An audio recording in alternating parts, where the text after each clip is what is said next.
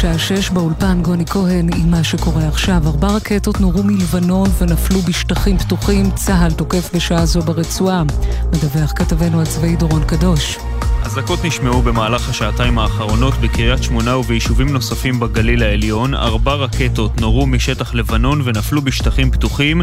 אין נזק ואין נפגעים, ובתגובה צה"ל הגיב בירי ארטילרי בשטח דרום לבנון. במקביל, בשעתיים האחרונות מדווחים הפלסטינים ברצועת עזה על תקיפות אוויריות מסיביות של חיל האוויר ברצועה. בניינים הופלו, יש גם הרוגים ופצועים, אך עדיין לא ברור מה היה יעד התקיפה.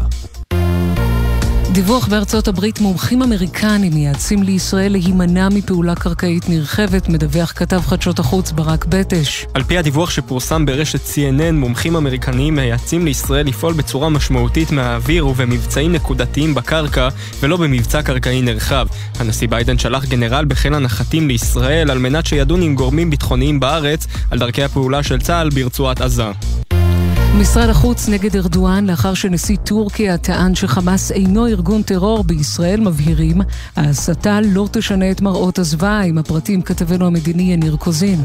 משרד החוץ הגיב לדבריו של נשיא טורקיה שאמר כי החמאס הוא אינו ארגון טרור ואמר ישראל דוחה בשאט נפש את דבריו של ארדואן על ארגון הטרור חמאס עוד נכתב בהודעה כי החמאס הוא ארגון טרור מתועב, הגרוע מדאעש שרוצח באכזריות ובכוונה תחילה, ולוקח אזרחים כבני ערובה, ומשתמש בבני עמו כמגינים אנושיים, נכתב בהודעת משרד החוץ, וגם כי נשיא טורקיה מנסה להגן על ארגון הטרור ודברי ההסתה שלו, אך זה לא ישנה את מחזות הזוועה שכל העולם ראה, ואת העובדה החד משמעית כי חמאס זה דאעש. נשיא מצרים עבד אל פתח א-סיסי אומר כי חיסול חמאס ושאר הפלגים ברצועה ייקח שנים רבות וכי עסקה לשחרור חטופים מחייבת רגיעה.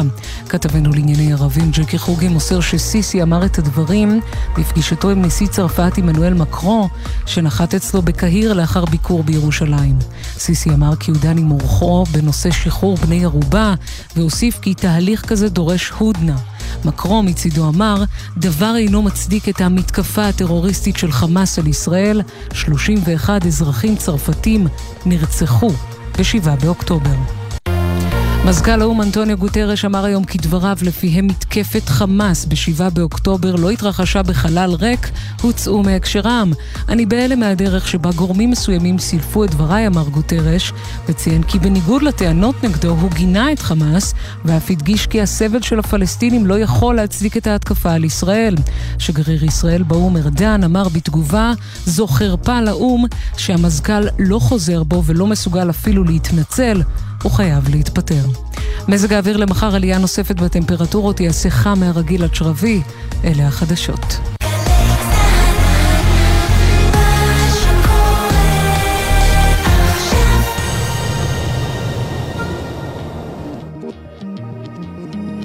עכשיו בגלי צה"ל, אביב לביא ולינוי בר גפן, אם יהיה בסדר, עורכת נועה בלויטה. הבית של החיילים גלי צה"ל ישראל במלחמה, גלי צה"ל במשדר מיוחד. שלום שלום, יהיה בסדר במלחמה יום רביעי, לינוי, מה קורה? תשמע, השם שלנו הופך להיות אירוני מיום ליום יותר ויותר, אבל כן. כדי להצדיק אותו, תשמעו, ואני אומרת את זה, מציעה לכם את זה מאזינים ומאזינות, לא כאיזה מערוף שאתם uh, עושים למישהו, אלא באמת, זה יועיל לכם, עצמכם. לכו ביום שישי הקרוב. יש בעזריאלי בתל אביב, או במתחם האקספו בתל אביב, יכול להיות שיש גם במקומות נוספים שכרגע אני לא יודעת עליהם, תחפשו. יש שווקים שמוכרים בהם את התוצרת החקלאית של העוטף. ושל האזור uh, מסביב, שנפגע גם הוא, החקלאות שם גם נפגעה מאוד. העוטף של העוטף. העוטף של העוטף, כן, אנחנו נהיינו מדינה בצל. כן. Uh, וקנו, קנו, קנו. תראו, יש המון רכישות שטיפה גורמות לי להתגרד במהלך המלחמה הזו. למשל, המון רכישות של צעצועים, כשאנחנו יודעים שיש מהם עודף ואפשר להשתמש בקיים, ולא לא ברור לי למה זה טוב. אבל ירקות, פירות, עציצים, כל מה שקשור לתוצרת חקלאית, חבר'ה, אנחנו צורכים את זה. המחירים ברצפה, כי אין פה פערי תיווך, יש כאן, כל הכסף עובר ישירות אל החקלאים. ראיתי ארגז למשל, מחיר לארגז עמוס בכל טוב, קילוגרמים של פירות, 100 שקל. אה, נמוך, נמוך, נמוך. זה נשמע אולי הרבה לאנשים מסוימים, אה, כתל אביבית, וואלה, במחיר הזה אני יוצאת מהירקן לידי לפעמים עם אה, פחות משני קילו פירות וירקות. בננה ואפרסק. משהו כזה, כן. לכו, קנו, זה מתחיל למעשה כבר, כבר מחר. אבל גם בשישי זה כן. יקרה, בדיוק. אני אגיד לך משהו, א', מהבוקר, משמונה בבוקר. חותם על כל מילה שלך, ב', אני אגיד לך ברמה היותר כללית, לא ניכנס לכל הדיון העמוק, אבל יש... חששות כבדים למה הולך לקרות עם החקלאות, לא כן. לא רק בעוטף אגב, בכל הארץ, יש נטישה נכון. המונית של תאילנדים, אנחנו ב, אה, מחציתם, ב, ב, במצב, כבר, כמעט נכון? מחציתם או נטשו או, או יש להם כבר כרטיסי טיסה ביד, אנחנו במצב לא טוב, החקלאי, החקלאות פה עומדת להיאבק מאבק קשה אה, על הישרדותה, ונקווה שהממשלה תעשה את הדברים הנכונים כדי לסייע. אני רק אומר, ברמה העקרונית, גם ליום שאחרי, בעיניי, זה שיטת ה... זה הלוואי וזה יימשך הדברים האלה של החיבור הישיר בין החקלאי לקהילה. נכון. של קנייה ישירה, פרנסה ישירה, יותר טרי, יותר טעים, יותר כיף לכל הצדדים הנוגעים בדבר. גם סביבתית, גם חברתית, גם, זאת אומרת, גם כלכלית, גם ליום שאחרי, הלוואי והרבה מהדברים האלה יישארו, בטח ובטח שעכשיו זה הדבר הנכון. אתה יודע שברשויות מקומיות אה, מסוימות, אה, שלא לומר זו שאני גרה בה, אה, לא נותנים לעשות את השווקים האלה בצורה מאורגנת, אני לא מדברת על ימי המלחמה, אני מדברת על ימי שגרה, כדי לא לפגוע בבעלי העסקים בעיר. כלומר, בסופרים שמרוויחים אה, רווח אה, אדיר. אז אנחנו לא, בעד... ואני אומרת, אבל הסופרים לא מרוויחים רווח אדיר, הם אומרים לי, נכון, אבל הם משלמים לנו ארנונה. אנחנו לא בעד לפגוע באף אחד, אנחנו בעד אה, לפרנס את החקלאים ולאכול תוצרת חקלאית טריה וטעימה. לפני שנצא לעניינים שלנו, של יהיה בסדר במלחמה, דורון קדוש כתבנו הצבאי איתנו כאן, אהלן דורון. שלום אביב. מה בפיך? שלום לינור. אנחנו מדווחים בדקות האחרונות על כך שהותר לפרסום שמו של חלל צה"ל. חלל צה"ל שנפל ביום הראשון של המלחמה ב-7 באוקטובר, היה נעדר עד כה ואתמול הוא זוהה. שמו רב סמל מתקדם זיו דדו, בן 36 מרחובות, מנהל עבודה לוגיסטי בגדוד 51 של חטיבת גולני. רגע, הוא מילואימניק או... לא, איש קבע, איש נגד קבע. בקבע. אה, מנהל עבודה לוגיסטי, כלומר איש לוגיסטיקה של גדוד 51, כמובן גדוד 51, אותו גדוד שספג לא מעט אבדות במהלך המלחמה הזו, במיוחד בימים הראשונים שלה, בדיוק בגולני, תפס, את, אה, תפס קו למעשה בגזרת רצועת עזה, רב סמל מתקדם זיו דדו, זיכרונו לברכה, היה שם איתם כמובן, וספג את המתקפה של חמאס על הבסיס שבו הוא שהה, נרצח שם. אה, לא נמצא, לא אותר עד אה, כה, אבל אה, הוא זוהה במהלך היממה האחרונה. נמסרה הודעה למשפחתו, ועכשיו גם שמו הותר לפרסום, יהי זכרו ברוך. נגיד דורון, ותקן אותי אם אני טועה, א', הלב נשבר, ב', שזה שלקח 18-19 יום זה רק מעיד על המאמצים האדירים והאירוע האדיר שנעשה בעצם כל העת כדי לזהות ולהגיע לכל הנופלים ולידע את משפחתם. נכון, יש מאמץ אה, אה, רציני מאוד שנעשה ברבנות הצבאית. במחנה שורה, לשם מביאים את הגופות והשרידים של כל החללים, גם האזרחים וגם החיילים. כמה עדיין לא זוהו? יש עדיין מאות שלא מא... זוהו. כמה, כמה מאות? 200, 300, 500? משהו כזה, בין 200 ל-300 אני מבין, אלה וואו. המספרים. Um, זו משימה קשה מאוד, עושים הרבה מאוד עבודה בלזהות אותם, גם מבחינת DNA, שהולכים למעבדות בארץ, בחו"ל. אה, לצערנו זה מורכב במיוחד כי אנחנו כבר נמצאים שבועיים וחצי אחרי המלחמה, כן. ורק נותר לנו לקוות שכולם כן. יזוהו בהקדם, אבל אה, לצערי ממה שאני שומע... זה, זה נשמע כאילו הזמן. זה הרבה זמן, לא, אבל המלאכה... צריך לומר, צריך לומר, לנו זה באמת נראה כמו נצח, אבל צריך לומר, נגיד, אה, אם נשווה את זה ל-9-11, שם מלאכת הזיהוי נמשכה חודשים. זה ופה... הצפי גם הפעם. אני כן? מדבר עם גורמים...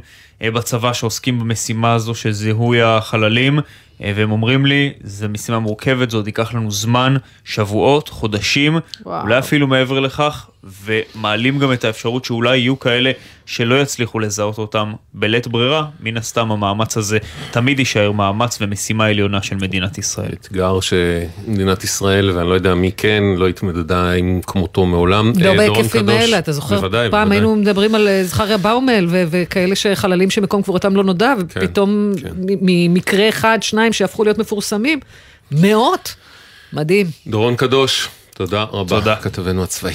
אה, טוב, אנחנו אה, כרגיל, ב"יהיה בסדר", "יהיה בסדר" בגל"צ, זה דף פייסבוק שלנו, יהיה בסדר בגל"צ או בסדר נקודה glz, אה, הוואטסאפ שלנו כל הזמן 052-920-1040, 052-920-1040 והמייל... רק הודעות כתובות בבקשה בוואטסאפ. כן, אבל להבדיל מימי שגרה, במלחמה הוא 24/7 עומד לרשותכם, אנחנו נכון, עוברים עליו כל הזמן. אבל רק הודעות כתובות. לא רק במהלך התוכנית, אבל כן, אין טעם להתקשר, זה טלפון לשליחת הודעות כתובות, 052-920-1040 והמייל אוקיי כרוכית glz.co.il, אוקיי כרוכית glz.co.il, ועכשיו אנחנו אומרים שלום לנועה. שלום. עם, שלום אה, לינוי, שלום אביב. עם בעיה אה, מקוממת, אבל אני מוכרח להגיד, היא טיפה טיפה נותנת לנו הרגשה של ימי שגרה. כי בעיות של מערכת החינוך, פתאום זה מזכיר לא, לנו... לא, זה הולך להיות עכשיו אה, סיפור די רציני החזרה לבתי כן, הספר. כן, כי השגרה והמלחמה מתחילות להתערבב זאת בזאת חזק כן. חזק. ספרי לנו, נועה, מה, מה מתסכל אותך בימים האחרונים? אמ, אני בעצם מדברת בשם אה, הרבה ילדים אה, שעומדים בכיתות חינוך, בבתי ספר של חינוך מיוחד. כן. ושרוב בתי הספר האלה הרי הם על-אזוריים, הם אה, מצריכים הסעות של, של הילדים לבתי הספר, של הנערים, הנערות. Mm-hmm. ועיריית הרצליה אמ, החליטה, מבלי לתת לנו תשובות אמיתיות, שהם לא מספקים את ההסעות האלה בימים האלה. מה גם שאנחנו באזור שהוגדר כאזור שאפשר אה, לקיים בו לימודים, גם בבית הספר אפשר לקיים לימודים. בוא, בואי רגע נבין. אה, אמ, כן. אתם אה, בהרצליה, הבן שלך בן כמה? הוא נער בן 16, שלומד בבית ספר עם אפיון רגשי נפשי. בתל יצחק, ואתם יכולים להבין ש... ובית הספר שלו בעצם חזר לפעילות. חזר לפעילות. מלאה? כן. לא מלאה, כמעט מלאה, לא מלאה. הם לומדים אה, ארבע שעות ביום. אה, אוקיי. אומנם כל יום. ושנבין... וגם אגב עוד יותר מקשה על הסיפור. רגע, ושנבין באמת עד כמה זה חיוני, הרי, תשמעי, גם לי יש ילד uh, בבית, ועם הזמן זה הולך ומתחרפן. Mm-hmm. Uh, תזכורת לימי הקורונה הרעים. Uh, אבל ילד עם צרכים מיוחדים, בוודאי ובוודאי ילד עם uh, מוגבלות רגשית, מה המשמעות? של להחזיר ולו לחצי שגרה כזו, ילד כזה, כי זו משמעות גדולה יותר מאשר אה, ילד כמו הבן שלי. ברור, היא משמעות אדירה. הילדים האלה צריכים בדיוק את המעטפת אה, הרגשית ואת התמיכה הרגשית והנפשית אה, בבית הספר. בית הספר עשה מעל ומעבר כדי לנסות לחזור לשגרה כמה שיותר מהר. מצאו פתרונות יצירתיים בתוך בית הספר כי דווקא להם אין מרחב מוגן לידם, הם נמצאים בתוך מתחם שכן מספק מרחב מוגן, אז הם למדו, אה, סיפקו להם אה, מקום אה, ללמוד כדי כן לעמוד בדרישות פיקוד העורף, אבל העירייה מהווה חסם, כי הם לא מספקים הסעות, לא כל ההורים יכולים להסיע לא נתנו לכם שום הנמקה? לא, ההנמקה שלהם היא, ניתנה הנחיה שאין הסעות. מי נתן הנחיה? לא, הם, לא, הם לא נוקבים בשמות, שניסיתי לברר מי נתן את ההנחיה. אה, זה פורס כוח עליון, כן. כוח עליון, כן, כוח עליון נתן את ההנחיה. אבל, אה, אבל אנחנו יודעים, נועה, אנחנו יודעים, נועה, אנחנו יודעים שזה לא נכון, כי ילדים שמגיעים מרשויות אחרות לאותו בית ספר, נגיד נתניה, מגיעים נכון. בהסעה מהעירייה, נכון? נכון. Okay. אוקיי. ויותר מזה, ילדים מקיבוץ גליל ים, שהם גיאוגרפית סמוכים להרצליה, מגיעים בהסעה לבית הספר נכון, הזה. נכון, גליל ים זה קיבוץ שממש יותר, צמוד להרצליה. אני אגיד כן. מה, מה שעוד יותר מקומם, זה שהבית ספר הזה מאכלס לפחות 70% מתלמידיו הם תלמידים מהרצליה. Mm. זה פשוט באמת מקומם בצורה בלתי רגילה. כש, כשבעצם, רגילה. אם, אם אני רגע שם את המשקפיים של העירייה, אני כאילו יכול להבין את החשש, נניח שנהג ומלווה ייתקעו עם כמה וכמה, את אומרת זה נערים, זה לא קטנים, נכון? וזה גם לא ילדים בדיוק. עם מוגבלות פיזית. זה נכון. ילדים שיכולים אה, עם האוטו מכונית עוצרת ומקבלים הנחיה לרוץ ולהשתטח אה, זה. נכון. כאילו החשש הוא שנהג ומלווה מזה, אה, אה, יצטרכו לנהל סיטואציה עם כמה ילדים תחת אזעקה. אבל כנגד כן. נכון. זה את אומרת, גם אנחנו ההורים יכולים להיות בדיוק באותה סיטואציה. זה לא שיש, נכון, זה לא ושוב, שיש לנו זה כיפת לא- ברזל נגד טילים פרטית על האוטו. בדיוק, וגם אני יכולה להבין את הטיעון באם זה היה אוטובוס מלא ב-30 ילדים, מהמם. ילדים בגיל הרך, ילדים קטנים, אני יכולה לקבל את הטיעון הזה. כן. אבל אלה נערים ונערות אה, בוגרים שיכולים להתמודד עם הסיטואציה הזאת בדיוק כמו שאנחנו היינו מתמודדים עם וכאשר הייתה אזעקה. בכמה הם נוסעים וגם- בהסעה? אגב, אני לא יכולה לקבל את הטיעון הזה. אני מצטערת, אני Mm. לא יכולה לקבל את הטיעון הזה, כי גם בימי שגרה, מהמם. דברים עלולים לקרות בדרך. בסדר, אה, בימי לא, שגרה אין. טילים ואזעקות, נכון. אין טילים ואזעקות, אבל יש תאונות ויש מספיק נכון. דברים אחרים. רובנו, בוא, צריך להודות על האמת, רובנו לא נמות מאירוע טרור. אלא מסתימת עורקים, אוקיי? זאת אומרת, כן. בואו, אם אנחנו הולכים פה על מפת סבירויות, אני קצתי בגישה שאומרת, אה, רשות חרדתית או הורה חרדתי הוא הורה טוב, או רשות טובה. אם ילדים לא ילכו למסגרות, יש 100% הסתברות להפגרה של הילדים האלה. אם הם נכון. כן ילכו למסגרות, יש 7% לא, העירייה אומרת לתקלות שילכו בדרך. למסגרת, רק שההורים יסיעו, אבל בעצם נועה... אז, אז גלגלו את האחריות לא, להורים, נו אבל עוד באמת. תשובה אפשרית לזה, שפשוט אה, אם זה כל כך זה, אפשר לפצל הסעה, נכון? שייסעו אז זה שלושה נכון, ארבעה נערים. אה, עם עם נהג ומלווה, זה היה זה ממש... אני אה, רוצה להגיד לך שההסעה, אני חושבת, אל תתפסו את זה במילה, אבל כן. אני חושבת שההסעה הכי גדולה כן. שמגיעה מהרצליה בבן אחד היא של תשעה ילדים, אוקיי? הבן שלי ונגיד היה הורה שהיה. מסכים להיות uh, מתנדב יחד בהסעה הזו כדי לעזור לנהג ולמלווה, זאת אומרת, זה משהו שכאילו יכולה אני להיות אופציה? ש... אני בטוחה שאם הם היו מציעים לנו הצעות אה, יצירתי... אה, הצעות, אה, יכול להיות שהיינו מוצאים פתרונות. כן. הם פשוט חסמו אותנו מ...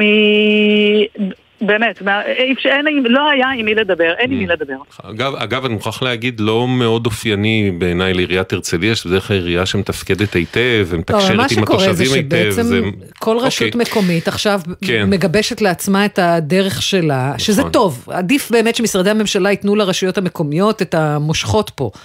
אבל בוא- בואי איזשהו נ- מינימום של התאמה, בואי, אה, בואי נחליף מילה בעניין עם. עורכת הדין רויטל לן כהן, קואליציה להורים לילדים עם צרכים מיוחדים. אהלן רויטל. שלום, ערב טוב לכם. אה, איך את רואה את זה? אז אני רוצה קודם כל לפתוח במשפט הכל כך עצוב, מה שלא עובד בשגרה לא יעבוד גם בחירום. וכל הדברים שאנחנו מתלוננים עליהם ומבקשים פתרונות ומנסים לקדם במהלך שנים כבר. אמ, אין, אין שום סיבה שאם לא טרחו לטפל בהם קודם הם יעבדו עכשיו, ואגב להערתך הרצליה היא לא אחד המקומות הקלים, הם מטפלים רק במה שבא להם, יש דברים שהם לא אוהבים לטפל בהם. אוקיי. אה, לצורך העניין אני רק אגיד, כשאני התחלתי הרי את הפעילות שלי בתחום הזה, הבן שלי היה בן שלוש, הבן שלי בן עשרים, חייל. רק כדי שתבינו שאנחנו עדיין מטפלים באותן בעיות. אה, עכשיו, אני חושבת שמה שקרה זה שהמשרד הצליח להסיר מעצמו אחריות המשרד, את אה, אומרת כביכול משרד החינוך? הגמישות. משרד החינוך, רגע, רגע, אז אני רוצה. להקריא לך את, את התגובה שלהם, כדי שתוכלי באמת להתייחס אליה. אה, הם אומרים, לאור המצב הביטחוני, פרסם המשרד נוהל להסעת תלמידים בחינוך הרגיל והמיוחד. הנוהל מופץ לרשויות ומתעדכן מעת לעת בהתאם למצב. האחריות על הפעלת מערך ההסעות מוטלת על הרשות המקומית. זה אגב נכון גם בשגרה. בימים אלו מגבש המשרד נוהל שיאפשר לרשויות המקומיות להתיר להורים להסיע את ילדיהם באופן עצמאי. קודם כל, סליחה, מה זה נוהל שיתיר להורים, לה- מי שואל אתכם? לא, אם ההורים רוצים, סבבה. אבל אם ההורים לא רוצים, רוצים לעבוד, צריך להגיד גם... הרי לא בג- צריך נוהל להורים, צריך נוהל בגלל לעירייה. הוא ארבע שעות, אז אם ההורה מסיע הלוך וחזור, אין לו יום, אין לו עבודה, אין לו שגרה, זה... זה אה, אביב, כן. גם ילדים שלא בחינוך המיוחד, כמו Mm. הבן שלי שלומד עכשיו אה, שלוש שעות ביום, מחייבים אותנו כהורים להביא אותם ולהחזיר אותם בעצמנו, אה, וזה כן. אותו כן. מצב, כן? כן. כן, רויטל, היינו, היית באמצע. ואל תשכחו שיש הורים שאין להם בכלל רכב. נכון. אין להם יכולת להסיע. אז אנחנו בעצם נאפשר, מילא שבשגרה יש חינוך לעשירים ואין חינוך למי שאין לו, אז גם בחירום עוד יותר גרוע. אמ, העניין הוא שבדיוק בשם הגמישות הזאתי, יש דרך לעשות גמישות. להגיד, צריך להתייחס לכל רשות מקומית, וגם ביקשנו, הרי ביקשנו שייתנו גמישויות. אבל יש הבדל בין לתת גמישות ועדיין לפקח ולבקש אה, שידווחו אחורה מה הם יכולים ומה הם לא יכולים, כדי שיהיה איזשהו אבל רמה הם של אומרים פיקוח. שיש נוהל. אין שום נוהל. בואי אני אגיד לך משהו על הנוהל, ועוד פעם אני רוצה להסביר. יש הבדל בין נוהל שאומר, אלה האפשרויות, אבל תעשה מה שאתה רוצה. כן. לבין להגיד, יש כמה מתווים, אני רוצה לדעת איזה מתווה בחרת, ברור. ואם החלטת לא לתת, אני רוצה לדעת למה. אני רוצה לדעת שניסית כל מה שאפשר. ואת זה הם לא עושים. עכשיו, מה זה הנוהל הזה? בכל מה שקשור לילדים שאין להם זכאות לשירותי חינוך מיוחדים, הם נתנו נוהל מאוד מפורט באמת. אם אתה נמצא בעיר ויש ליד בניין או מקום שיש אה, אה, מקום מוגן, תעצור, תרוץ עם הילדים למקום שיכול לתת להם מחקר וביטחון, ואם אתה לא באזור כזה, אז תצאו מה, מהרכב ותשכבו על הרצפה. מה ההוראה שלהם לגבי, דווקא לגבי ילדים עם מוגבלויות, שיש שם אה, הרבה יותר שונות וצריך משהו הרבה יותר מותאם, נתנו הוראה אחת גורפת. בהסעה של ילדים עם מוגבלות, אסור בשום פנים ואופן לתת להם לצאת מהרכב, שירדו אה, עם ראש מתחת לגובה חלונות. עכשיו, מעבר לזה שזה מטומטם, כי כמו שהסבירה פה האימא מהרצליה, יש חבר'ה בוגרים שיכולים ומבינים ואין סכנה גם בלצאת, להפך, אנחנו רוצים להגן עליהם. וגם אין להם, אין להם מגבלה פיזית במתווה הזה. אז מהצד השני יש ילדים, שנייה רק, יש ילדים שיושבים בכיסא, אה, בכיסא גלגלים אה, הממונעים האלה, כן. שיש להם ספזם, אין להם, אין להם דרך להתכופף מתחת לקו חלונות. עכשיו, אתם באמת חושבים שהנהג והמלווה יישארו איתם באוטו ויסכנו את החיים שלהם? מה פתאום, הם יצאו מהאוטו וישקפו על הרצפה או ירוצו למקום אחר. ואנחנו שוב מפקירים את הילדים. אז okay. אוקיי. ההוראה הזאת זה ממש אה, אה, זריקת אחריות. כל פעם מדברים על לקחת אחריות, בואו, החמאס לוקח אחריות על הטילים, אנחנו לא לוקחים אחריות על הילדים כמשרד חינוך. Okay. אוקיי. עכשיו, זה, זה צריך להבין שיש באמת הבדל בין להעביר אחריות לבין להסיר אחריות בלי פיקוח. ובאמת, כמו שנאמר, אין עם מי לדבר. כי אתה פונה למשרד החינוך, הוא אומר זה משרד, אה, זה הרשות המקומית. אתה פונה לרשות המקומית, הם עושים מה שהם רוצים, הם לא צריכים ל- ל- לתת דין וחשבון לאף אחד. ואגב, זה לא קשור רק להסעות, לקיומן, אי קיומן, ההוראות לגבי מה לעשות בהזקה, נושא של תשלום להורים. לעצם הלימודים. זה, זה נכון. זה נכון גם למשל לנושא הסייעות. כן. בקורונה היה אה, שולחן בין מגזרי שהוא היה תחת משרד ראש הממשלה אז דרך השולחן הזה הצלחנו לכפות על משרד החינוך שיגיעו סייעות לבתים של הילדים, הסייעות האישיות. כן. פה הם עדיין לא הצליחו לקבל החלטה בעניין הזה. אבל הם כן אומרים, אם הסייעת וההורים ומנהלת המסגרת מסכימים, אז בסדר, אבל אז מה קורה? באות המפקחות של משרד החינוך ואומרות, הסייעת זה דבר לא מקצועי. אני לא מסכימה שהיא תלך לבתים של הילדים, והן okay. אוקיי. נותנות עוד כל מיני דברים, כמו בעיה רויטל, זה לא נכון. אני חושב שאפשר להסכים ש... אני חושב אני ש... אני רק רוצה להגיד, זאת כן. ההפקרות שקיימת היום בשטח, הפקרות. אוקיי, okay, אני רק, אני, אני רוצה להגיד לסיכום הדיון הזה, שאני חושב שגמישות לרשויות המקומיות, ליישם גמישות, מתווה כזה או אחר, אבל בסוף צריך להיות רף מינימום שכולם צריכים לעמוד בו, ורף מינימום זה הסעות שאגב, מגיעות נכון. על פי חוק לתלמידי החינוך נכון. המיוחד, ואנחנו, רויטל, אנחנו צריכים להגיד, אה, לא, לא, אנחנו צריכים... אה, רק משהו אחד בעניין הזה, תזכרו שביום יום, mm. השיקול היחיד שלהם הוא כסף, אין להם בעיה לשלוח גם 20 ילדים ברכב, למרות שהזכרנו להם שהיו מקרים שהיו תאונות אוקיי. דרכים, ואי אפשר היה לחלץ כזו כמות של ילדים מהרכב וקרו אסונות. אז ביום יום זה סבבה, אבל פתאום במלחמה אי אפשר. אה, רק נגיד, אין לנו תגובה רשמית מעיריית הרצליה, אבל אנחנו מבינים, נועה, את איתנו, נכון? שומעת? כן, כן, כן. אנחנו מבינים שמיום ראשון זה קורה. מיום ראשון יחזרו ההסעות בהרצליה לחינוך המיוחד אל אה, מחוץ לעיר, כמו בית הספר שלכם, כל עוד אנחנו מדברים על אזורים ירוקים של פיקוד העורף, נכון לעכשיו, ואני מקווה שזה יישאר mm-hmm. המצב, אה, מדובר באזורים ירוקים לגמרי, שרון וכן הלאה, אין... אה, גוש דן. אה, גוש דן, ולכן אז אנחנו מבשרים, זה ממש חדש וטרי, שמיום ראשון זה חוזר, אנחנו שמחים שעיריית הרצליה עשתה את המחשבה החוזרת הזאת והגיעה למסקנה הזאת, וכמובן נהיה איתך בקשר נועה, ונראה שזה באמת קורה ביום ראשון, בסדר? הלוואי, ואני בטוחה שאם אה, הם אכן עשו את זה, זה בעקבות הפנייה אליכם, המחשבה המחודשת. אה, למרות חיבתנו לקרדיטים, אני רוצה להאמין שלא. את רוצה לקוות שלא. אני רוצה לקוות כן. שלא, אני רוצה נכון, לקוות נכון. שהיה פה פשוט חשיבה... שלקחו החלטה שגויה כן. לפחות לטעמנו, כמה ימים, ועכשיו עשו רוורס, ומיום ראשון זה קורה אחרת, ואנחנו נהיה בקשר ותעדכני אותנו. נועה, תודה רבה, עורכת הדין רויטל לן כהן. תודה. תודה רבה. תודה רבה לכם. סיפור אחר עכשיו, שלום ינון. שלום. אמ, ספר לנו מה לך ולארקיע. אה, לי ולארקיע אין שום דבר חוץ משנכדתי החיילת, שמשרתת כלוחמת, הייתה אמורה לטוס עם אימא שלה, בתי, אה, בארקיע בשמיני ל-11 לחופשה של שבוע בהודו. לפגוש רגילה בהודו? לא עושים את זה אחרי השירות? אחרי השירות נוסעים לשנה. קיבלה שבוע לנסוע עם אימא שלה, היא לא נסעה בשביל להישאר בהודו, כן. אלא אחיותיה היו אמורות להיות שם, אה. והיא נסעה לפגוש אותם, רצתה לפגוש אותם עם אמאה. זה דברים, זה דברים אגב שהדור שלנו זהו, אנחנו לא מתקשר- תופס. טוב, אנחנו מדברים עם הסבא שחיילים שגם הוא בשירות- לא- כן, שחיילים בשירות. סדיר, לא, יכולים לטוס לחו"ל. יכולים לטוס להודו, לא ברגילה, סתם, כן, מה נסגר? מדהים, מדהים. כן. כן. אבל אה, אז לצערנו היא זה. לא יקרה, כי אפס, אה, יש איזה מלחמה. פה. כן, אז היא פנתה לארקיע וביקשה לבטל את הטיסה, כמובן, ותשובתם, אה, היא צריכה לשלם קנס של 330 ש"ח. אפשר לבטל חינם רק אם יש לך צו 8. מה צו שמונה? אוי, היא לא? חיילת אבל היא סדירה. צו שמונה זה היא מילואים. חיילת סדירה, היא, היא בסוג של צו 8, לא? סוג של, אוקיי. כן. יותר מחמיר אפילו מצו שמונה. אין נסיעות נכון, לחו"ל כמובן לחיילים. בימים אלה. נכון. ואז אה, בערב היא סיפרה לי את זה, ואני כמובן התרעמתי על התשובה, אני אפילו לא יודע, התשובה המקוממת הזאת.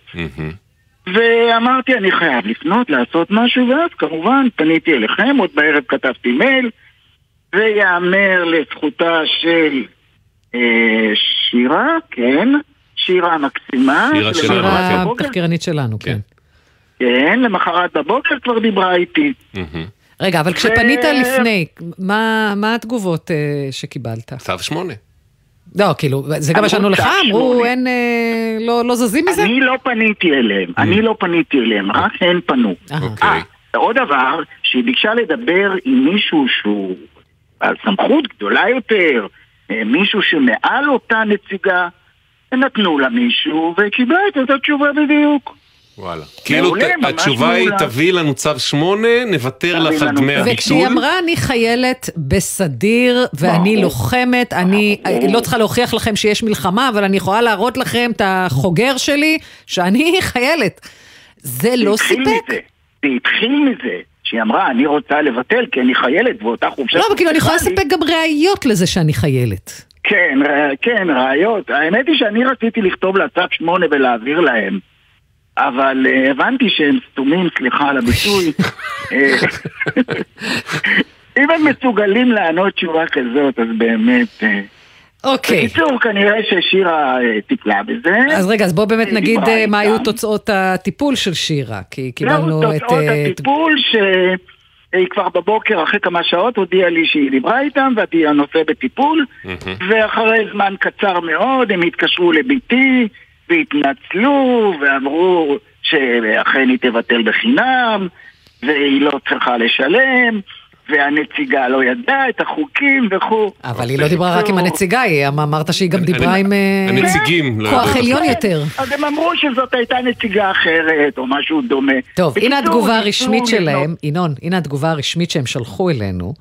אה, הם אומרים כך, הלקוחה פנתה אלינו לבטל את טיסתה, ואושר לה לבטל ללא דמי ביטול. לצערנו, עקב טעות אנוש, כאשר ביקשה לממש את הביטול, נגבו ממנה דמי ביטול, בניגוד למה שהובטח לה. אנו מתנצלים על עוגמת הנפש, שוחחנו עם הלקוחה וזיכינו אותה במלוא דמי הביטול. אוקיי. אני אגיד שני דברים. אחד, בכל זאת אנחנו, אה, למרות שינון מאוד נחמד, אנחנו משתדלים להיות מנומסים, אז נסתייג מהמילה סתומים. והדבר השני, ינון, הנכדה עושה משהו לא פשוט בצבא, היא בסדר, נכון? שלומה טוב. היא בסדר גמור, יופי. כמו שתי אחיותיה, שגם הן לוחמות היו, אוקיי. ואחת עושה מילואים עכשיו, וזה ממש בסדר. גאה? שיישארו בסדר. אה, ינון, תודה רבה, ונקווה שהנסיעה תודה להודו לכם, תת- כל תתממש. הכבוד על הטיפול הזריז. ואמן שזאת תהיה הבעיה הכי. גדולה איתה לאורך השירות שלה. ואמן שהיא תגיע. להודו מה יותר מהר, ואפילו תחזור לשם בחופשת שחרור. אה, ינון, תודה, להתראות. צבע, צבע אדום נתיב העשרה, צבע אדום נתיב העשרה. אה, אנחנו אומרים שלום לארז פרלמוטר, איש יקר, שלום ארז. שלום וברכה. ממייסדי, רגע, צריך לומר כן. את, ה... את כל הטייטל. כן. אה, ארז הוא ממייסדי האתר הסופר חשוב, כל זכות, אה, שעכשיו, בזמן המלחמה, הפך להיות מוקד זכות בקלות, שבעצם עושה מה, ארז? א', אני אדייק, אבל הזכות בקלות זה פרויקט שמופע על ידי פתחון לב, אה, אין לו קשר לכל זכות, יש איזה שהם כישורים, אבל זה בתוך עמותת פתחון לב. כן. אה, אז מה בדקתי שאנחנו את זה, אוקיי. זה, כן, מה שאנחנו עושים זה, תשמעו, כל הארץ אה, מלאה בחמ"לים, פתרונות ואנשים. נכון. הבעיה היא שאנשים שיש להם בעיה לא יודעים בעצם לאן, לפרו, לאן לפנות עם הבעיה הפרטית שלהם. אה, מה שקורה, שירות זכות בקלות שהוא כבר עובד שנה וחצי, הוא בעצם אה, פרויקט שהוא בסיוע ביטוח הלאומי, והוא one stop shop לכל בעיה. כלומר, השירות נותן סיוע אישי, טלפוני, מקצועי, במימוש זכויות ושירותים שמגיעים לנו בכלל, ובמצב החירות בפרט.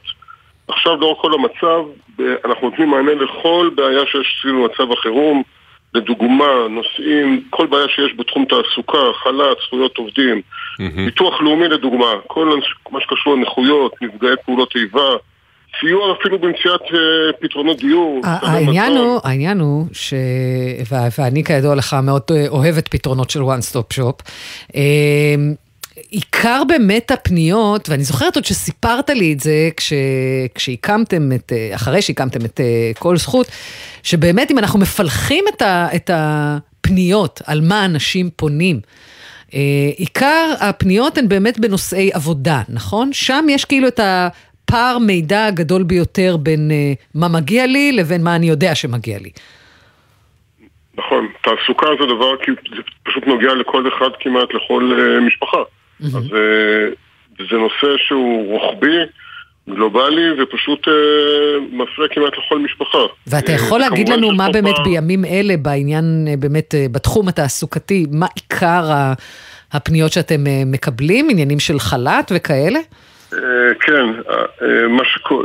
מה שקורה בהתחלה היו יותר בקשות לסיוע ושירותים, ומה שקורה בשבוע האחרון, הנושא של תעסוקה נהיה שיטפון של פניות. ו- שאלה- ונדמה לי שזאת רק ההתחלה.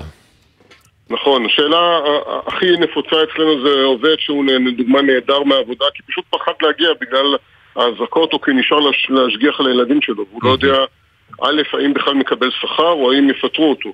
כן. אוקיי. אז אה, זו השאלה הכי פופולרית, התשובה היא בעצם שאם פיקוד העורף לא אסר להגיע למקום העבודה והמקום עומד בהנחיות, אז הוא חייב להגיע לעבודה ואם הוא לא מגיע ניתן לפטר אותו וגם לנקות מהשכר. שבעצם אבל- סטטוס העבודה תלוי בעצם בהנחיה ובסיווג של האזור לפי פיקוד העורף. נכון, כן. אבל, מהמם. זה אבל טוב, לא אבל רע. מהמם. אם, אם הוא הורה לילד מתחת לגיל 14, או אם יש ילד עם צרכים מיוחדים מתחת לגיל 21, אז לא ניתן לפטר אותו. לא- וזה נכון להורה אחד. אז אוקיי. בנוסף, אם פיקוד העורף אה, אסר על הגעה למקום המגורים, השאלה היא מה קורה עם השכר. כרגע יש אי בהירויות אם, אם העובד שלו מגיע למקום המגורים, אז אם האם הוא יקבל שכר. זהו, זה דורש מכם בהירות- להתעדכן כל הזמן במתווים ובנהלים החדשים, ו- זה- זה- שכל משרד אה, מוציא. אכן, יש לנו היום, עכשיו אני הולך לכל זכות, יש היום אה, דף שאלות ותשובות במגוון נושאים, הדף הזה מתעדכן ברמה צבע יומית. אדום מגן ניר עוז, צבע אדום מגן ניר עוז. סליחה, ארז. בבקשה כן. ארז. אז הדף הזה מתעדכן ממש ברמה יומית, אפילו שעתית, במגוון גדול של נושאים, אבל שם יש מידע כללי. ושירות זכות בקלות זה ממש מידע פרטני. אם אתם רוצים לפנות אלינו, מאוד פשוט, אתם עושים כוכבית 5922, או כותבים את אה, זכות בקלות בגוגל, מגיעים לאתר ומכניסים פנייה. כוכבית תוך מספר שעות, 5922 או גוגל זכות בקלות ויש שם דף פנייה באתר. מש... בדיוק, משאירים פנייה דרך הטלפון. צבע ו- אדום, טוב, אשקלון דרום נירים, אשקלון דרום ונירים. סליחה ארז, כן. אחרי השארת הפנייה, תוך מספר שעות חוזר אליכם מסייע טלפונית, אה, יקשיב לכם, ישמע את הבעיה, ייתן לכם את המידע וכל ההנחיות, וגם ילווה אתכם לאורך הדרך, זה מאוד חשוב. אוקיי. אנשים הרבה פעמים מתחילים את הטיפול ונתקלים בבירוקרטיה, ואז מתקשרים אליכם. אז עכשיו אפשר להתקשר למסייע שלנו שילווה אותך לאורך הדרך. וואו. בנוסף, למקרים קצת יותר מורכבים, יש לנו מאחור הסוללה של עשרות עורכי דין, מומחים, קישור ישיר לביטוח לאומי, שפשוט אנחנו יכולים להיעזר בהם כמומחי עומק ולתת תשובות יותר מורכבות אה, לאותו פונה. נהדר. ארז פרלמוטר, כמובן... זכות בקלות, כוכבית 5922. נכון? זה ה... הכל כמובן חינם, ללא כוונת רווח, אין פה משהו עסקי מאחור.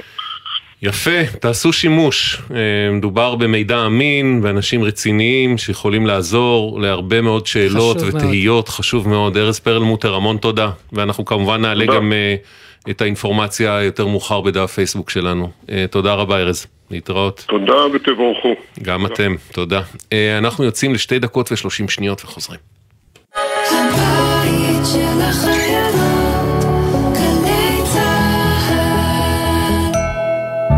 נתקלתם בנפלים או שברי ערות? לא נוגעים וכמובן לא מצלמים. מתרחקים, מרחיקים את הסובבים ומיד מדווחים למשטרת ישראל. הנחיות פיקוד העורף, מצילות חיים. פצועים ומשפחות שכולות, הביטוח הלאומי פתח למענכם קו חירום כדי שתוכלו לקבל סיוע מיידי שאתם זכאים לו ברגעים קשים אלו. פיצוי למשפחות הפצועים על אובדן הכנסה בתקופת האשפוז, סידורי לינה סמוך לבית החולים, החזרים תמורת התרופות ומכשירי עזר לפצועים, השתתפות בהוצאות האבל למשפחות שכולות, הבאת קרובים מחוץ לארץ ושירותי עזרה וסיוע נוספים. המוקד פועל בימים ראשון עד שבת, מ-8 בבוקר עד 8 בערב, ומספרו 02-626-9999. איתכם גם ברגעים אלו, הביטוח הלאומי. בימים קשים אלו, משרד הרווחה איתכם, באמצעות מערך ליווי ותמיכה של אלפי עובדות ועובדים סוציאליים. אתם לא לבד. משרד הרווחה והביטחון החברתי בשבילכם במחלקות לשירותים חברתיים ברחבי הארץ ובמוקד 118 24 שעות ביממה. יחד ננצח. יש לכם משכנתה או הלוואה לשלם? בנק ישראל מסייע לכם. לקוחות כל הבנקים ברחבי הארץ, שימו לב, כדי להתמודד עם המצב, מוצעת לכם עכשיו שורת הקלות, ובהן אפשרות לדחיית תשלומים, פטור מעמלות, הקלה בריבית על משיכת יתר ועוד. למידע על ההקלות לציבור ועל ההקלות המיוחדות לאוכלוסיות שנפגעו, היכנסו לאתר בנק ישראל. המתווה ייכנס לתוקף ב-31 בחודש. בימים כאלה אין דבר יותר מרגיע מקולה של אימא. גלי צה"ל מחבקת את האימהות במתכונת מיוחדת של קולה של אימא. כמו אימא. בכל יום, מראשון עד חמישי, בשבע בערב, ובשישי בתשע בבוקר, עם ניידת השידור, מבסיסים ברחבי הארץ. גלי צה"ל פה איתכם, כל מקום, כל הזמן. עכשיו בגלי צה"ל, אביב לביא ולינוי בר גפן, אם יהיה בסדר. הבית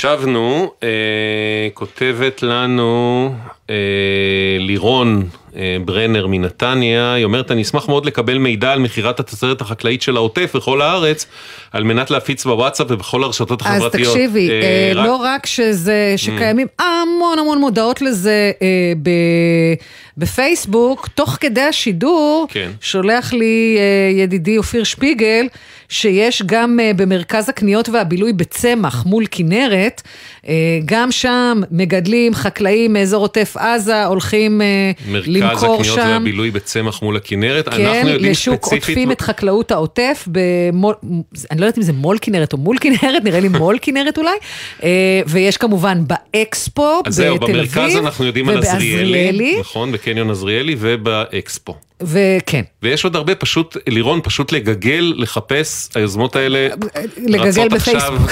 כגרגירי רימון. מלא, מלא, מלא. תבררו ב, ב, גם בקבוצות וואטסאפ שלכם, כי באמת יש בכל מקום, וזה נפלא, זה נפלא, חשוב, לכו, לכו לשם. ותפיצו, את צודקת לגמרי, לירון מנתניה. אה, תפיצו שכולם יבואו. אה, יהיה בסדר בגל"צ, זה דף פייסבוק שלנו, יהיה בסדר בגל"צ או בסדר נקודה glz, הוואטסאפ 052 920 1040 052 920 1040 המייל שלנו כל הזמן, אוקיי, כרוכית glz.co.il, אוקיי, כרוכית glz.co.il. שלום מזל. שלום, שלום. נו, ואנחנו חשבנו שהשם שלנו יהיה בסדר, הוא אירוני. כי עסקינן באשקלון ובאחיך יורם, נכון? כן. מה כן. קורה? ספרי לנו.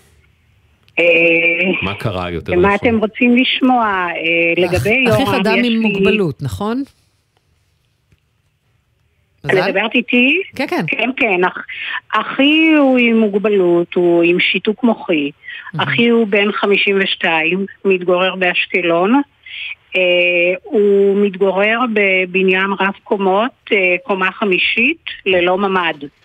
אוקיי. ובמלחמה שלנו הנוכחית אה, נפל טיל בבניין מול הבניין של יורם וניפץ את כל השמשות של המטפלת. יורם מתגורר בדירה עם מטפלת. אה, כתוצאה מכך אה, כל הזגוגיות בחדר המטפלת כמובן התנפצו לכל עבר. זה הכניס חרדות מאוד קשות גם למטפלת, כמובן גם ליורם. וזה לא נעים, זה לא נעים. הייתי אומר אה, שזה גם קצת מסוכן, זה הרבה יותר מלא נעים. או-אה, או-אה, כמה שזה מסוכן. אתם לא מבינים, או כן מבינים, ברור שאתם מבינים. כן. אה, זהו, ובעקבות אה, המקרה, ובכלל, כל מה שקורה פה באשקלון, האזעקות, כל הסכנות שאורבות לנו מכל הכיוונים, הייתי אומרת, אה, התחלתי חסרת אונים מול המערכת, מול עיריית אשקלון, מול אה, הרווחה. אה, ניסיתי לתקשר כי- איתם. כי את אומרת- לפנות אותו בעצם. לפנות אותו כי אה, מוגן. כמו שלצערנו גם בסבבים קודמים, וצריך להגיד הסבב הזה לא דומה מבחינת אשקלון לכלום, כרבע מהרקטות שנורו לעבר ישראל. אה, היא העיר המטווחת העיר ביותר המטווחת בישראל ביותר, כיום. by far מה שנקרא, כן. שבעצם להיות כן. אדם עם מוגבלות, בלי ממ"ד, במצב כזה, זה- רולטה רוסית, זה ממש ברווז במטווח. זה רולטה רוסית, ואנחנו פה משפחה אה, של אה, תשעה נפשות כולל יורם, יורם הצעיר מבינינו, ואנחנו מוצאים את עצמנו חסרי אונים, פשוט חסרי אונים. אני כי- כי אליכם. אה, אי אפשר אה, לפנות אותו? אה, היה אפשר, הצענו, הוא לא רצה. הוא לא רצה. יש לי אח שגר בסמוך אליו, ואח מדהים, כולנו בעצם בשביל יורם, אבל הוא לא רצה, הוא הרגיש שכאילו ביתו זה מבצרו, ושם הוא צריך להישאר. אבל אני בכל זאת הרמתי את הכפפה והתחלתי לנבור, ונכנסתי לפייסבוק כמו כל עם ישראל שלנו, ופתאום אני רואה נגישות, אמרתי בואי ננסה את מזלי, נראה מה הולך שם.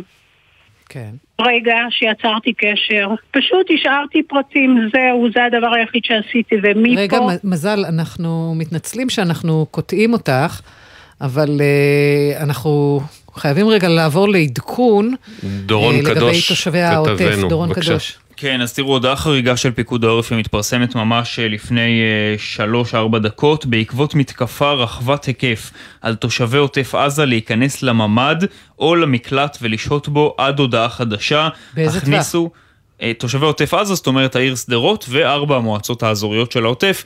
שדות נגב, שער הנגב, אשכול וחוף אשקלון. אה, עוד בהוראות של פיקוד העורף, היכנסו למרחב, הכניסו למרחב המוגן, סליחה, אמצעי תקשורת, מזון ומים, מזרנים, שמיכות, תרופות וציוד הכרחי נוסף. סגרו היטב את הדלת ואת החלון. השהייה במרחב המוגן מצילה חיים והכרחית. רגע, דורון, זה, זה נשמע מאוד מאוד חריג. נכון, אנחנו אתה יודע מיד, מה מיד עומד נסביר, מאחורי זה? מיד נסביר, רק אה, נשלים את הבקשה של פיקוד העורף, הימנעו מתנועה בחוץ שלא לצורך חיוני. עכשיו צריך להגיד ככה, קודם כל, בעוטף עזה כמעט ולא נשארו תושבים. אה, נזכיר שכל יישובי העוטף כבר פונו, כולל שדרות, אה, כולל גם יישובים נוספים כמו אשקלון למשל, ככה שכרגע כמעט ואין שם אנשים, מי שנשאר שם זה תושבים אה, בודדים, אנשי כיתות כוננות, רבש"צים, אנשים נוספים שהתעקשו בכל זאת להישאר בבתים שלהם, וכמובן חיילי ולוחמי צה"ל שנמצאים שם באזור הזה. נגיד שהרבה פעמים, זה אומנם לא קרה במלחמה האחרונה, לא ראינו משהו כזה בשבועיים האחרונים, אבל כשמתקבלת איזושהי התראה אה, מודיעינית על ירי רקטי שצפוי להגיע מאזור הרצועה, מבקשים מהתושבים להיכנס לתוך המרחב המוגן מראש, כי יודעים מראש שכנראה ירי ואומרים, אמור אבל להגיע. ת- תכניסו מים, כי זה היה נשמע כמו משהו של אה, תתכוננו להישאר שם זמן. כן, כי אנחנו לא יודעים כמה זמן זה יימשך. אה, במקרה הזה, פיקוד העורף מגדיר את זה, אני חייב להגיד לכם, הודעה חריגה לכל, ה, לכל הדעות. זאת אומרת, ברור שמדובר כאן על משהו חריג ולא על אה, הודעה רגילה שמתקבלת אה, כל יום-יומיים. אבל כשבפיקוד העורף מגדירים את זה מתקפה רחבת היקף, יכול להיות שהם מתכוונים לכך שמזהים מבחינה מודיעינית, כוונות מסוימות של חמאס, לשגר פצמ"רים, לשגר רקטות לעבר שטח עוטף עזה אה, בשעות הקרובות, ולכן הם גם מכינים את תושבי העוטף בשעות הקרובות, אנחנו כבר נמצאים בשעות הערב, רוצים שיכניסו כמובן מים למרחב המוגן כדי שלאף אחד לא יחסר. יכול להיות שזה יימשך גם אל תוך הלילה ואנשים יידרשו להיכנס, להישאר לישון בתוך המרחבים המוגנים כי השעה כבר כמעט שבע בערב ואנחנו לא יודעים כמה שעות הדבר הזה יימשך, אז פיקוד העורף כרגע מפרסם את ההנחיה החריגה הזאת, אנחנו ננסה לאסוף עוד פרטים ולהבין מה בדיוק עומד מאחוריה. אבל בשלב הזה נראה שיש התראות לירי רקטי שצפוי בשעות הקרובות. כמובן, כל פרט חדש. שאתה יודע, עדכן אותנו במיידי, אנחנו פה עד שבע. מזל, חוזרים אלייך. כמה אירוני. כן, כן, אבל מהר, כי אני גרה באשקלון ואני כבר מתחילה להילחץ. אה, אוקיי, אז בעצם רק ספרי לנו אה, בקצרה. רגע, את נמצאת עכשיו כן, בחדר, איפה? בממ"ד או באזור, אה, יש לך אזור מוגן? כן, כן, אני אה, בממ"ד אוקיי. ואני אוקיי. בבית. אוקיי, כן. אוקיי, אוקיי. על ההודעה הזו. כן. אה, כן, אני איתכם. אוקיי, אז התחלנו לדבר לגבי אחיך אה, יורם, אדם עם שיתוק כן. מוחין, עם מוגבלות כן. קשה, ואת לא מצליחה, לא הצלחת להשיג סיוע מהגופים הרשמיים כדי לפנות אותו מביתו באשקלון. ואז כן. אה, כן מצאת, תוך כדי שיטוט אה, ברשת בניסיון למצוא מענה, mm-hmm. כן מצאת אה, את אה, נגישות ישראל, את עמותת נגישות ישראל, שעוסקת עכשיו במסגרת פרויקט האפוד הסגול בפינוי של אה, אנשים עם מוגבלויות. נכון מאוד, נכון מאוד. השארתי פרטים, הם חזרו אליי, ואני חייבת לציין שתוך פחות מ-24 שעות הם uh, כבר היו בשבילי לכל דבר. זאת אומרת ש... הצגתי בפניהם את המורכבות של יורם. יורם, כמו שאמרתי, עם שיתוק מוחי. בגיל 52, פעם ראשונה הוא יוצא מהבית. אה, יורם צריך להיות עטוף, יורם צריך להיות אה, במקום שמקבל אותו, שדואג לו. וכן, זה מה שאמרתי להם. והצלחת לקבל מהם את הפתרונות המתאימים. את כל הפתרונות. אני אפילו הייתי קשוחה מדי, והלכתי איתם עד הקצה. כי ידעתי שאם זה לא יקרה, אז זה לא יקרה. זאת אומרת, יורם לא יהיה. והם נענו לכל הבקשות בצורה הכי מדהימה. כשאת. אומרת זה הם, אנחנו מדברים על עמותת נגישות ישראל, שבעצם טיווחה בינך לבין איפה יורם בעצם נמצא עכשיו? ברמת פולג בנתניה. אוקיי. הם אפילו יצרו קשר עם המנהל, נתנו לי לדבר איתו, דבר שאתה יודע, בכל זאת, מנהל עסוק, מנהל של דיור מוגן, מאוד מורכב. הספקת לבקר זאת... אותו שם כבר? לא. אני באשקלון, אני לא יוצאת מאשקלון, אנחנו לא נוסעים לאור המצב, אבל יש לי אח שגר בחדרה, הוא הצליח להיות אצלו כבר פעמיים, ואחות שגרה בתל אביב הצליחה להיות אצלו, וגם הבת שלי. והוא בטוב? הצליחה להיות אצלו. הוא במעולה, כאילו, לא יכולתי לחשוב על... באמת, כאילו, וואו, אני מתרגשת כרגע כשאני מדברת איתכם. אז תכף, את, אז תכף מזל את אה, עשויה להתרגש יותר, כי לא, איתנו... אבל, אבל רק נגיד ששוב הפתרון הוא מהחברה האזרחית, עמותה בדיוק, מהעמותה, כן, כן, ולא משום גורם ה... מדינתי, נכון, ציבורי, נכון, עירוני, נכון? נכון. לצערי, לצערי, כי פה באשקלון הוא נמצא במרכז יומי. משמונה עד ארבע. כן. ויש שם עובדים סוציאליים, ויש שם מנהל, ויש שם צוות, וכמובן שיש עובד, עובד סוציאלי ברווחה. Mm-hmm. ואני חייבת לומר שאף אחד לא פנה אלינו, אף אחד לא שאל איפה יורם, אף אחד לא שאל מה קורה עם יורם. סגרו את מרכזי וואו, חבר'ה, מה קורה פה? כן. אף אחד לא חשב שאולי הוא צריך מנה חמה, אולי צריך איזה מאוורר שאני שומעת שמחלקים פה באשקלון. תשמעי, אשקלון עכשיו באמת נמצאת במצב אה, קטסטרופלי. אה, אין בעיה, הכל, אני גרה פה, אני יודעת בדיוק מה כן. קורה. בדיוק, כן, לא, אני מתכוונת גם מבחינת הרשויות המקומיות. אה, אני רואה ואני מעורה. רגע, מזל, נמצא איתנו על הקו יובל וגנר, יושב ראש עמותת נגישות ישראל. שלום יובל. ערב טוב. כמה מקרים כאלה, כמו של יורם, אה, טיפלתם בהם מאז שהתחילה המלחמה? אנחנו כבר פינינו מעל 400 אה, אנשים, אה, הרבה מהם אה, מאזור אשקלון באמת. וואו. כן. Okay. וכשאתה אומר פינינו, הכוונה פה היא גם למציאת הפתרון, זאת אומרת, המקום שיהיה מונגש בהתאמה לצורך של אותו אדם עם אה, מוגבלות. אה, וגם אה, מה זה אומר מבחינת תפעול שלכם ומבחינת העלויות של התפעול הזה. כל מקרה זה מבצע מיוחד. כל מקרה אנחנו מבינים בדיוק מה הצרכים ומה המוגבלות ומה המשפחה, והסכם המשפחה ומה הצרכים מבחינת נגישות. אנחנו מחפשים במלונות ובמקומות אחרים בדיוק את התנאים שיתאימו לאותו פינוי, לאותה משפחה. Mm-hmm. קיבלנו גם תרומה של רכב מיוחד עם אה, מלון לכיסא גלגלים, אם מדובר במישהו שצריך פינוי בכיסא גלגלים.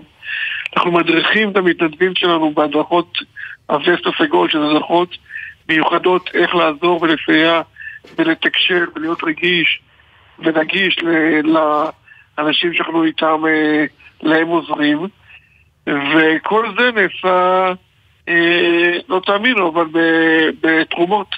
אז זהו, זה, זה בעצם נעשה על, מה זה תרומות? זה, זה תקציב העמותה, והתקציב העמותה הוא תרומות. לא, אה, אבל בטח גם תרומות שאתה מגייס במיוחד לרגל המצב, אבל, אבל שוב אנחנו מדברים נכון. על נפקדות המדינה שלא מממנת לך את זה, זהו, נכון? זהו, בדיוק. יש פה שתי סוגיות שרצינו לדבר, לשמן אנחנו מדברים איתך, אחד, כדי שאנשים ידעו שאתם לרשותם, אנשים עם מוגבלויות, נגישות ישראל עושה את הדבר הזה, אבל כעת... אתם, אה, אתם מוגבלים כי אין תקציב והתרומות הולכות ונגמרות. אנחנו כבר, אה, אנחנו כבר מה שנקרא ב... עברנו את הקו האדום מבחינת היכולות שלנו. כמה זה עלה לכם עד עכשיו?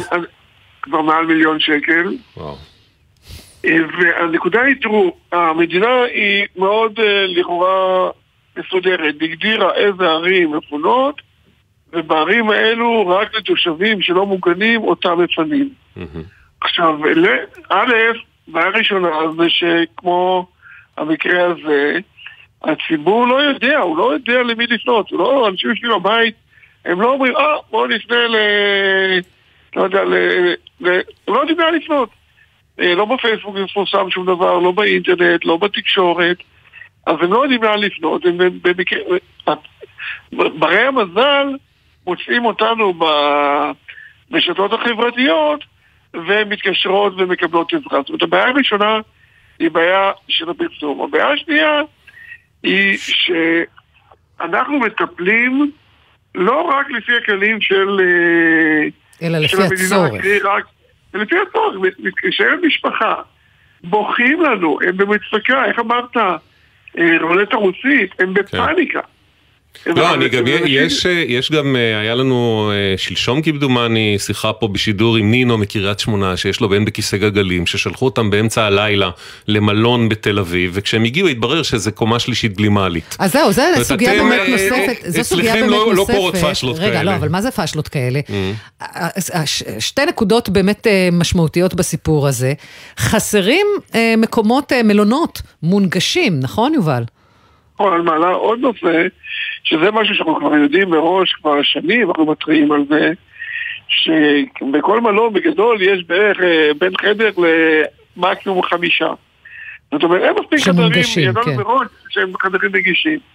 אז נורא, כל התיאום הזה, זה לא איזה משהו שיכול לעשות בכלליות. זה באמת, כמו שאמרנו, מבצע כל מקרה, ולכן צריך לדעת את מי משכנים ושמים בחדרים נגישים בבתי מלון, ובעצם כל מי שיכול ללכת, יכול גם להסתדר בחדר, בחדר רגיל, עם התאמות שאפשר לעשות לחדר, כדי שיהיה לו באמת נוח ובטוח ו... ונגיש. עכשיו, גם צריך לומר, הציבור שלנו. רצה אה, לעזור והציע דירות עבור המוגבלים, אה, רק שכשהציבור אומר, יש לי דירה נגישה, לא תמיד אה, זה מדויק. צריך להבין מה זה נגישה, זה... נכון, ברוב המקרים החלפת דירות לא עובדת. זה, זה מקרה שפחות עובד, הרבה יותר נוח במלונות, אבל מה ש... אמרתם הוא נכון, שבעצם מלאי החדרים הנגישים, האופציות הנגישות, okay. אוקיי. הוא מה שנקרא בקצה. אה, ואני חייב וחלילה לא, לא יתפתח. יובל, בואו רגע רק נגיד אה, חדשות טובות אה, לזה, ממש זמן קצר לפני התוכנית, יש התפתחות במישור הכספי, נכון? כן, קיבלנו ידיעה ממשרד הרווחה ומשרד התיירות שהם יעזרו במאה חדרים. אה, שזה אה, נפלא, אנחנו פשוט אומרים, בסוף אנחנו עושים את זה לא... אנחנו מצילים חיים, אלה כן. שבאמת צריכים. אני תמיד אומר... אז להיות משרד הרווחה בעצם הודיע לכם שהוא אה, אה, נכנס כספית לעניין? וצריך לומר אגב שגם עיריית אשקלון בתגובה שלה על הסיפור של אה, יורם מפנה. אותנו למשרד התיירות. היא אומרת, אה, פ- אה, פינינו מאות משפחות לילדים עם צרכים מיוחדים מיוזמתנו ומתקציבנו. אנחנו מעריכים את פועלה של אה, נגישות ישראל, אבל צריך להבהיר שהעירייה לא אמורה לספק החזרים לעמותה, אלא משרד התיירות. מכל מקום, מחוסרי מיגון באשקלון זכאים כעת למענק כספי עבור פינוי או הפוגה לכל מקום שיהיה. אז רק, יובל וגנר, אתם מקבלים תקציב ממשרד הרווחה לחדשות טובות טריות ממש מד- לפני דקות ספורות, ואתם ממשיכים בעבודה הנהדרת שאתם עושים, ואנשים שזקוקים לסיוע יכולים לפנות אליכם, ואנחנו נמשיך ללוות, נהיה בקשר. יובל וגנר, נגישות ישראל, המון תודה, מזל, אחותו של אה, יורם, המון אני- תודה. אפשר לומר לא, לא, תודה אנחנו? חייבים אה, לקראת סיום, סליחה מזל, אוקיי. פשוט חייבים, דורון קדוש, כתבנו הצבאי, שוב באולפן, עדכון. כן, שוב, שלום לכם. תראו, עכשיו פיקוד העורף, אה, אחרי רבע שעה שהייתה באוויר ההודעה הקודמת, מתקן את ההנחיה שלו ומבקש מזל, מתושבי. עוטף עזה לשהות בקרבת מרחב מוגן, ולא Mm. להיכנס לתוך המרחב המוגן ולהיות בו עד הודעה חדשה, אלא לשהות בקרבת מרחב מוגן. שוב, נזכיר על מה מדובר כאן. זה לא משהו שלא ראינו אותו במבצעים קודמים ברצועת עזה, אלא... כשיש התראה מסוימת, התראות ממוקדות לירי רקטי שצפוי לאזור מסוים, מבקשים מהתושבים להיות באזור הזה, אז במקרה הזה זו ההנחיה, עד הודעה חדשה, בקרבת מרחב מוגן ולהימנע משהייה בחוץ או תנועה שלא לצורך. בקיצור, מי שנשאר בעוטף, זה לא הזמן לטייל עם הכלב. חכו קצת. משהו עד- עד כזה. להודעה כן. מעודכנת. אף זמן זה לא. בדיוק זמן מי טוב, הולך אבל- עכשיו לטייל עם הכלב בעוטף? אתמול מאיר משדרות שדיברנו איתו בשידור? ומצא מקלט נעול לתדהמתנו. דורון קדוש, תודה. אנחנו uh, מסיימים פה. תודה לצוות שלנו, לעורכת נועה בלויטה, לתחקירניות אביטל סלמון, תמר אדהן, גליה זרה ושירה אפרת, לטכנאי ליאב גל, לעורך הדיגיט... ליאם, סליחה. לעורכת הדיגיטל יולי אמיר, יהיה בסדר בגל"צ או בסדר נקודה GLZ, יהיה בסדר בגל"צ או בסדר נקודה GLZ. הוואטסאפ שלנו 052-920-1040, 052-920-1040, והמייל אוקיי, כרוכית glz.co.il, אוקיי, כרוכית glz.co.il. אנחנו נהיה פה גם מחר בשש, את ואנוכי. נכון. נכון, לינוי? אה, שיהיה ערב שקט ולילה אמן. טוב ושקט לכולם. אמן.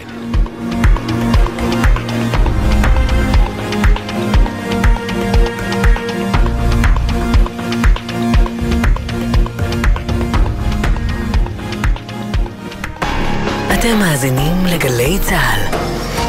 גם במלחמה, במשרד התחבורה מחברים את ישראל. אנו ממשיכים להפעיל את שירותי התחבורה באוויר, בים וביבשה, כדי לתמוך במערך הלחימה ולאפשר המשך רציפות תפקודית במשק הישראלי, על פי הנחיות פיקוד העורף ומשרד הביטחון. אנו זמינים במוקד המידע ופועלים כדי להעניק את השירות המיטבי בשעת מלחמה. כמו בבית, גם בדרכים נשמעים מהנחיות פיקוד העורף. נעבור את הדרך הזאת יחד. מידע באתר משרד התחבורה והבטיחות בדרכים, ובטלפון כוכבית 4515. יחד ננצח. בעקבות המצב הביטחוני במדינת ישראל, אנשי משרד החינוך מלווים את משפחות הנפגעים והמפונים, ונותנים מענה רגשי, חברתי וחינוכי לילדים ולבני הנוער. אנשי השירות הפסיכולוגי-ייעוצי של משרד החינוך נותנים מענה במגוון נושאים לצוותי החינוך, לתלמידים ולהורים. כוכבית 6552, קו הסיוע הרגשי פועל 24 שעות ביממה. כולנו משפחה אחת. יחד ננצח. האם המעסיק יכול להוציא אותי לחל"ת? יש זכויות לבני משפחה של נפגעים? הכנסות העסק נפגעו. אני זכאי למשהו? בימים אלו של קושי ואי-ודאות, אתר כל זכות ריכז למענכם במקום אחד את כל זכויותיכם בכל תחומי החיים. חפשו ברשת כל זכות, אתר הזכויות של ישראל. מגישים משרד ראש הממשלה, משרד המשפטים ומערך הדיגיטל הלאומי. יחד ננצח. קיבלתם התראה על ירי רקטות וטילים בזמן נסיעה בתחבורה ציבורית? בקבלת ההתראה ברכבת או באוטובוס בדרך בין-עירונית, מתכופפים מתחת לקו החלונות ומגינים על הראש באמצעות הידיים למשך עשר דקות. אם נוסעים באוטובוס בתוך העיר ואפשר להגיע למבנה סמוך בזמן, יורדים מהאוטובוס בזהירות ותופסים מחסה במבנה. אם אין אפשרות להיכנס למבנה בזמן העומד לרשותנו, נשארים בתוך האוטובוס, מתכופפים מתחת לקו החלונות ומגינים על הראש באמצעות הידיים. עוד פרטים באתרים של פיקוד העורף, הרלב"ד ומשרד התחבורה. כדי שהעתיד שלנו ייראה ורוד ויפה, אנחנו צריכים להתמקד בהווה, לשקם, להפיח רוח חיים במקום הזה. ישראל היפה במלחמה. הגעתי לפה, התייצבתי למילואים, פתאום אני רואה חבר'ה ישראלים, אני רואה דגל ישראל שם מונף. זה ממש מחמם את הלב לראות את כל החיילים שבאים לשמור לנו על הבית. אחד החיילים, בחיוך ביישני, שאל אם אוכל להשיג לו גיטרה כדי שהוא ינגן לחבר'ה, פרסמתי בקבוצה של הקיבוץ, לתוך 20 שניות נמצאה גיטרה. יש מין תחושה כזאת של אחדות שלא ראינו המון המון שנים, ואותי זה מרגש. אין כוח בעולם שינצח אותם עם ישראל בתפארתו. גלי צה"ל, פה איתכם, בכל מקום, בכל זמן.